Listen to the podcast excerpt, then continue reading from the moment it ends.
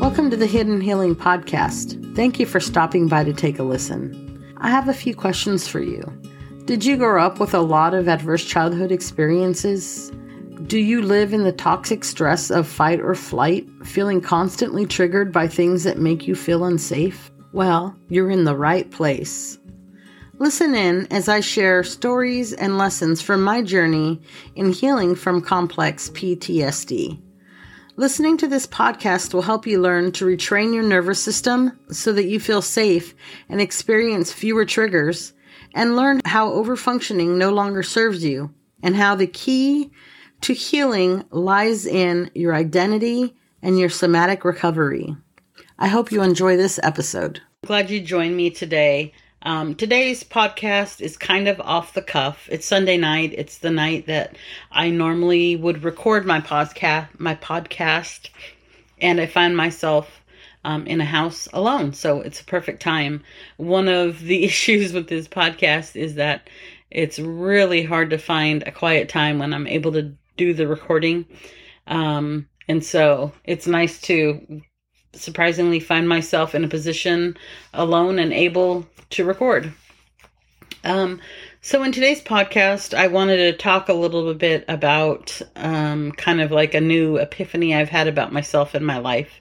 And, um, you know, after the accident with the motorcycle, it's been this is seven weeks. So next week, at, at the end of next week, will be two months since the accident happened.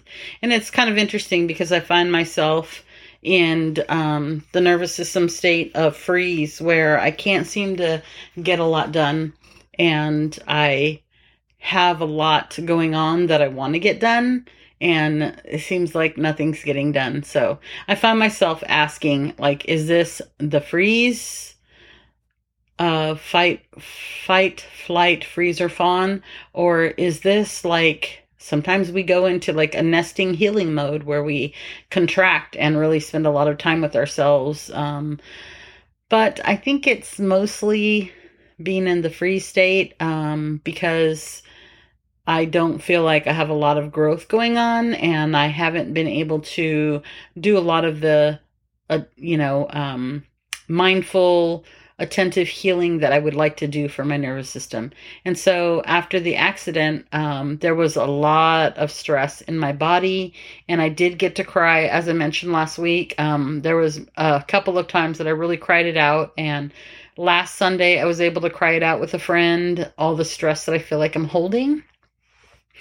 And so it's really good, but not really doing the deep work myself. And so I'm trying to look at my situation, trying to see, okay, so maybe you're frozen. Um, what are the good things that are happening? What are the what's different than in the past when you would have these things? So, first off, let's start with how I know when my body. How do I know when my body um, and nervous system and mind and whole self is just shut down and not able to move forward? And so in the past, when I would shut down, I would not be able to do a lot. Um, I would have to have an incident a lot of times, like the sneezing and the runny nose or something like that, that would just exhaust me and, you know, lay me out. Or else I would um, be uh, with a sinus headache, um, which I know that sometimes if this is a new thought to you, it's going to sound crazy, but my sinus headaches have been always very emotional. Some people get emotional migraines, some people um, have fibromyalgia, all of those type of things that are um, like you can't put your finger on it and say, oh, this is what I have. I have cancer or I have, you know, um, I don't know what other what other things are, but you know the kind of illnesses that are you cannot describe a lot of times that are tied in with emotion. And so for me, I would have to have one of those events um, to lay me out, or else. Um, and usually that was the case, and then I'd find myself watching just loads of TV, um, binge watching things, episodes, and being able to count in hours how much time I have spent watching television. And um, not doing the cooking, not doing the cleaning, and all of those things. So um, I think I mentioned it last time, and I I do have um, I did make, and it was largely for myself. Um, a crisis planner. So what happens when I find find myself in crisis? When I find myself in really, you know, deep dark hole and how do I get out of that? And so um, I have really studied this for myself, what it looks like, so that I cannot find myself in a place like that. Um, and so I'm able to see, okay, you you usually have an illness. You usually watch a lot of television. Um, you usually stop cooking and cleaning. You usually don't take a shower for three days. You know, all of these type of things. One another one is brushing the teeth. Um, instead of brushing your teeth twice a day, morning and night, you brush your teeth once a day, or you skip a day of brushing your teeth. So I'm able to see these things that I do. Now here is the journey to healing and and one of the differences that I'm noticing this time around for myself is that I'm brushing my teeth. I'm getting dressed every day. I'm showing up for a job where I work 40 hours a week and I'm showing up to work every day. Um, uh, my house is staying cleaner, which is kind of a group effort, not just on me. That's another difference. The house is staying cleaner, and I'm not going around yelling at everyone, but instead, people are chipping in. Um, I'm still this week. I started back to exercising since the accident with my son. I have not um, exercised at all. In fact, I want to say maybe I've had a few days with a thousand steps, but since my job is sitting at a desk um, answering phones, I don't get up and move a lot. So this past week, I exercised three times. I went to the gym twice and walked outdoors one time. And so moving my body, that is different. And so there is a lot of differences, but I still find that I'm not doing the forward thinking, um, you know, doing my coaching or course making and uh, some other side gig endeavors. I'm not doing those things, and I'm not um, very socially active. Um, so there's a lot of differences that I'm seeing in myself this time, and the hole doesn't feel as dark or as deep. So, all of those things are good. I can count in hours how much TV I've watched. Um, so, in the past, you know, hmm, I wouldn't be surprised if I watch like uh, during a deep depression, dark, deep, dark depression, if I watch like five or six hours of TV in one day. Um, and now I can say I'm watching probably tops 10 hours um, television this week. And so, in the past couple weeks. So, it's not quite as bad. I'm more of a podcast listener. Um, I do a lot of podcasts, a lot of um, like Bible videos, things like that. And, uh, and so this past since I've been feeling kind of depressed, I've been doing a lot more of just like Netflix or um, things like that. So, yeah, I am noticing a lot of differences, um, noticing a lot of good things. And so, trying to dig myself out of this little hole that I'm in. And so, what I've noticed um, is that it helps when I count the good that I do. So, I have a calendar hanging on the wall and I write my work schedule on it so the family knows what that is. And I um, took some time this past couple days to write down the good things that I did so that I can see them and see you're not completely frozen. Yes, you slow down. Yes, you're not doing as much as you were, but you're still not completely frozen. So that feels really good to me. Um, that that gives me hope that you know I'm not back where I was in the past with my depression or anything like that. And it's nice to see the huge difference. So, um, one of the days that I walked, my husband and I um, are trying to intentionally spend more time together. Um, and one of the things that we do is we walk. Um, he he's a coal miner, so I mean he he uh, clocks in miles a day walking, and um, I mean like on a a small day he probably walks five miles a day, um, and on a really heavy work night he'll walk you know, twice that and carrying hundred pound um, parts and tools and stuff for the stuff he has to repair. So, walking a mile to him um, is no big deal. So on Saturday, we decided to walk over to our local coffee shop and uh, we went, we walked over there and uh, spent some time together. And like always happens, every time we spend time walking together, we talk. And it really helps us because we seem like if we're driving, if we're walking, we seem to really talk smoothly and well and not be offended by what each other says and be really um, just more more in sync and in tune with each other than when we're having conversations in the house and feeling really stressed about everything. So it's always a blessing when we do that. But um we were walking and I walked a route that I had not walked before and it was um, by a school that had a chain link fence up. And it was interesting because it was kind of like a little flashback. And I started describing to him when I was um, the house that I was born at. Um, not, I wasn't born at a house, I was born at a hospital, but where I lived growing up for the first six years of my life, I believe. Um, and definitely when I started school, kindergarten, first grade, second grade. Um, this uh, we lived in a, a cul-de-sac, and the it was kind of like in a corner, so there was like maybe like four houses, um, and then I think most of them were like touching on sides, but each person owned their own. And then there was like three on the, it was like an L kind of. But on the far side, there was um, my uncle lived there and with his uh, girlfriend and um, i always said they were her kids but as i started thinking about it um, my mom didn't call him my uncle even though he was my dad's brother and she didn't call the kids my cousin. And so i always assumed they weren't but i believe they're still together to this day so i kind of think they are my cousins but you know um, just the past, my mom's abusive relationship with my dad. So maybe that's why I think that was the case.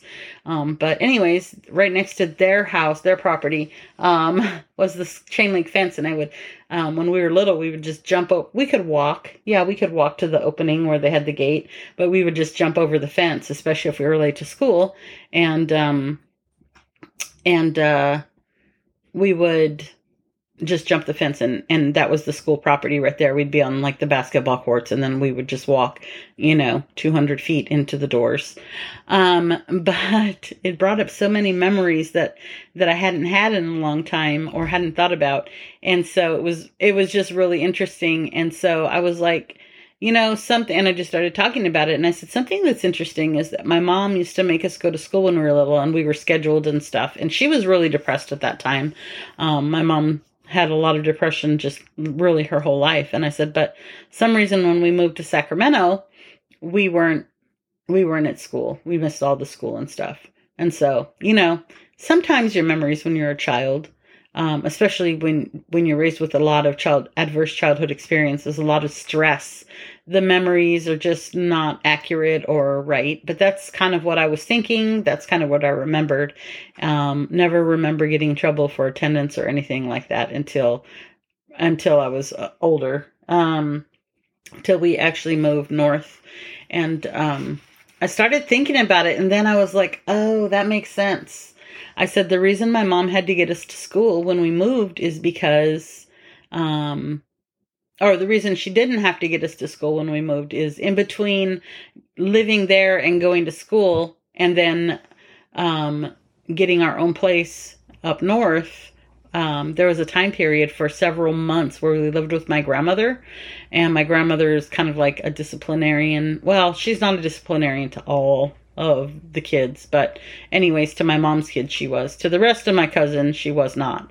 But to us, she was. And, um, so this is Sacramento summertime, you know, 90 degrees is a normal day. We get heat waves up to 120, maybe 117. Maybe I'm exaggerating. Anyways, it's been a long time since I lived there. And um, so my grandma um, she's the one who wanted us to move to Sacramento.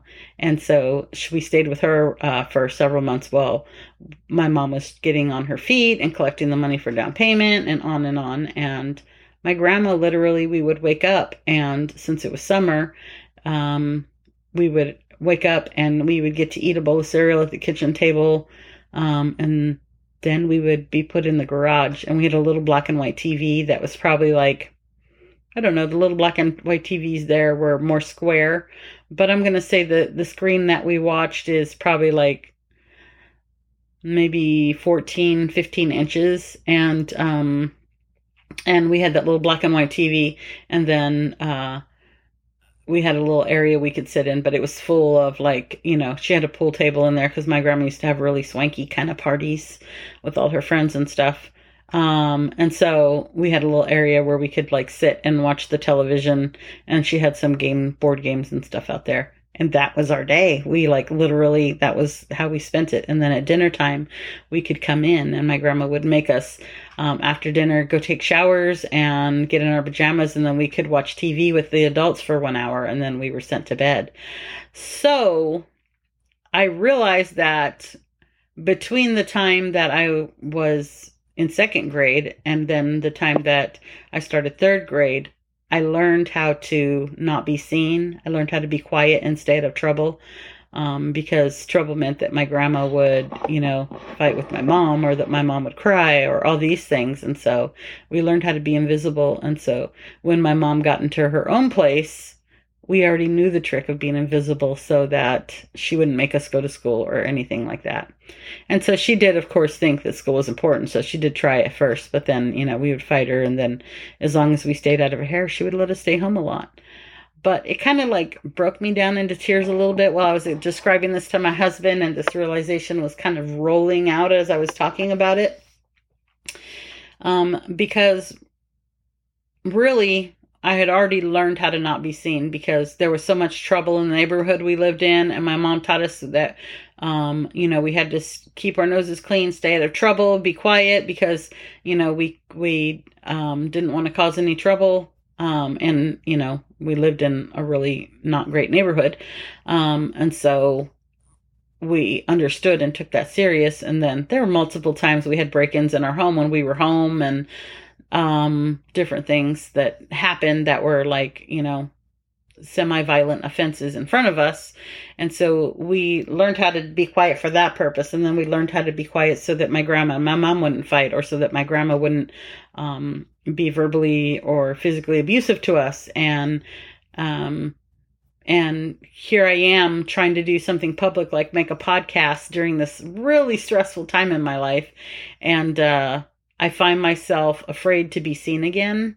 And so I think that's one of the struggles with having listening to a podcast with the host who's healing from complex PTSD is that I find myself irregular. Um, I can't tell you how grateful I am though for times like that when I'm when I'm walking or or doing something and a memory comes up, like a core memory comes up, and it's so important because it was a huge defining moment in my life that gave me a meaning that this is this is the whole the whole crux of what happens with people who are raised with a lot of childhood experiences.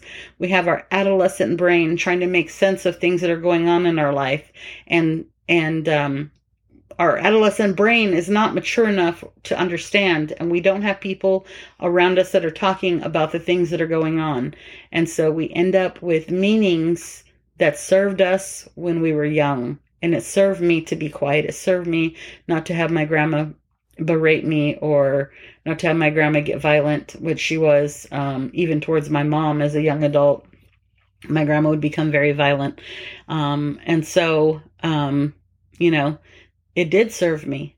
But now, as a grown woman who's 50 years old, it no longer serves me to try to make myself invisible. In fact, what I crave is connection with people. What I crave is um, having individuals be able to see me and to be able to see other people. And so having that connection is so important for me.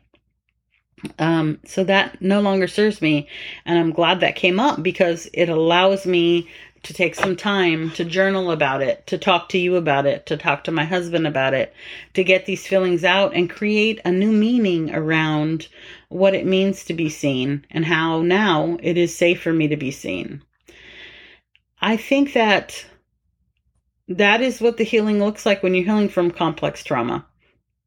because we can't, you know, there's like capital T trauma that hopefully by now we've all dealt with, you know, because you know, as soon as you have the knowledge that you need to deal with that, if you haven't already, take some time and, and deal with that. But then we have all these other little T traumas, like seeing my grandma become physically abusive to my mom, um, or my cousin, one of my cousins, um, because she was, uh, my grandma was, um, the kind of person who plays favoritisms and is just sugary sweet to one person and then hateful towards another.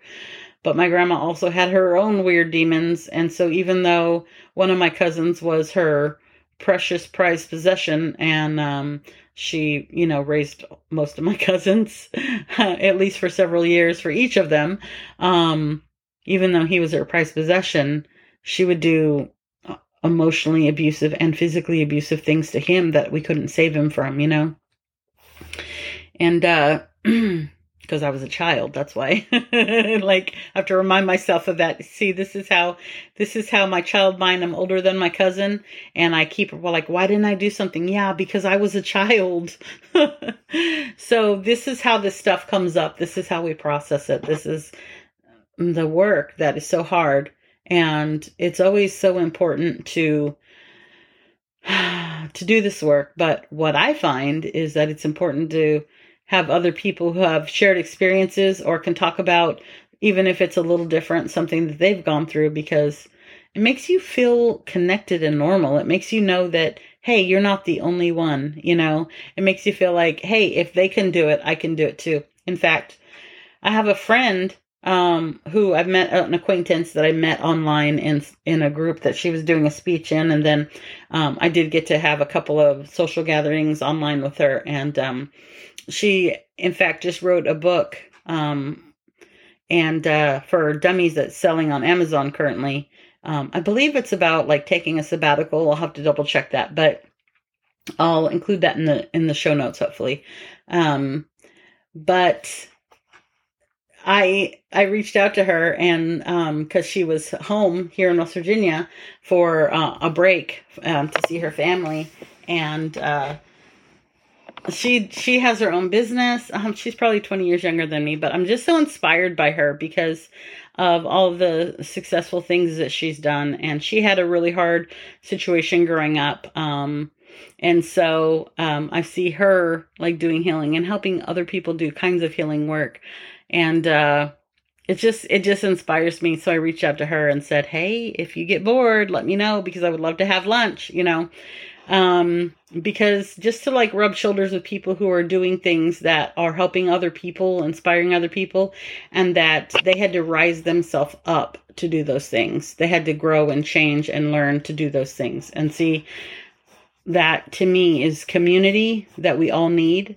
And and that's why I have this podcast and I look forward to the future when I can create that kind of community where we can all get together. Um, and you know, a lot of my friends are virtual, and um, a lot of the some of the communities I belong to, not a lot, but some of them are virtual, and um, it just gives me a lot of healing and a lot of other people around like me who are on the same path to the becoming emotionally healthy and healing from complex trauma. So just want you to think about that. And um, I wonder if everyone who is listening to this has a method of doing the same kind of work, um, looking at the same kind of things in life that come up, and being able to sit down and journal about them and do that kind of thing. And also, how important it is to look at how much we've grown, how things are different, um, even little things that are different, like the depression that I'm in right now, is not as deep and dark as it would have been even a year ago. And that to me is exciting. That to me is very exciting. So I think that's all I got for today. And I don't really intend for this to be like a like a diary or like a a personal vlog, follow me, but also it's so important to see what other people are doing so you can know that you're normal and know that the path that you're on is is okay and that there are other people like you. Because we got to get rid of the shame associated around having grown up that way and maybe having like triggers in our life that keep us kind of limited sometimes or having emotional um, things kind of trigger illnesses in us and all of that stuff because like if you look around there's a lot of lot more people like us than there are not like us. And so it's just it's okay and we I really believe that if we heal together as a community, um, we'll each lift each other up more and more instead of, you know, hiding in shame. So that's what I'm about. I appreciate you showing up for this podcast, even though right now it is a little sporadic. I absolutely love this podcast and I don't want to give up on it. So here I am, and hopefully I will be back in two weeks and make another episode. Again, I appreciate you, and you're always, please always reach out if you have any questions or any messages or just need to be seen and heard. I'm happy to be there for you.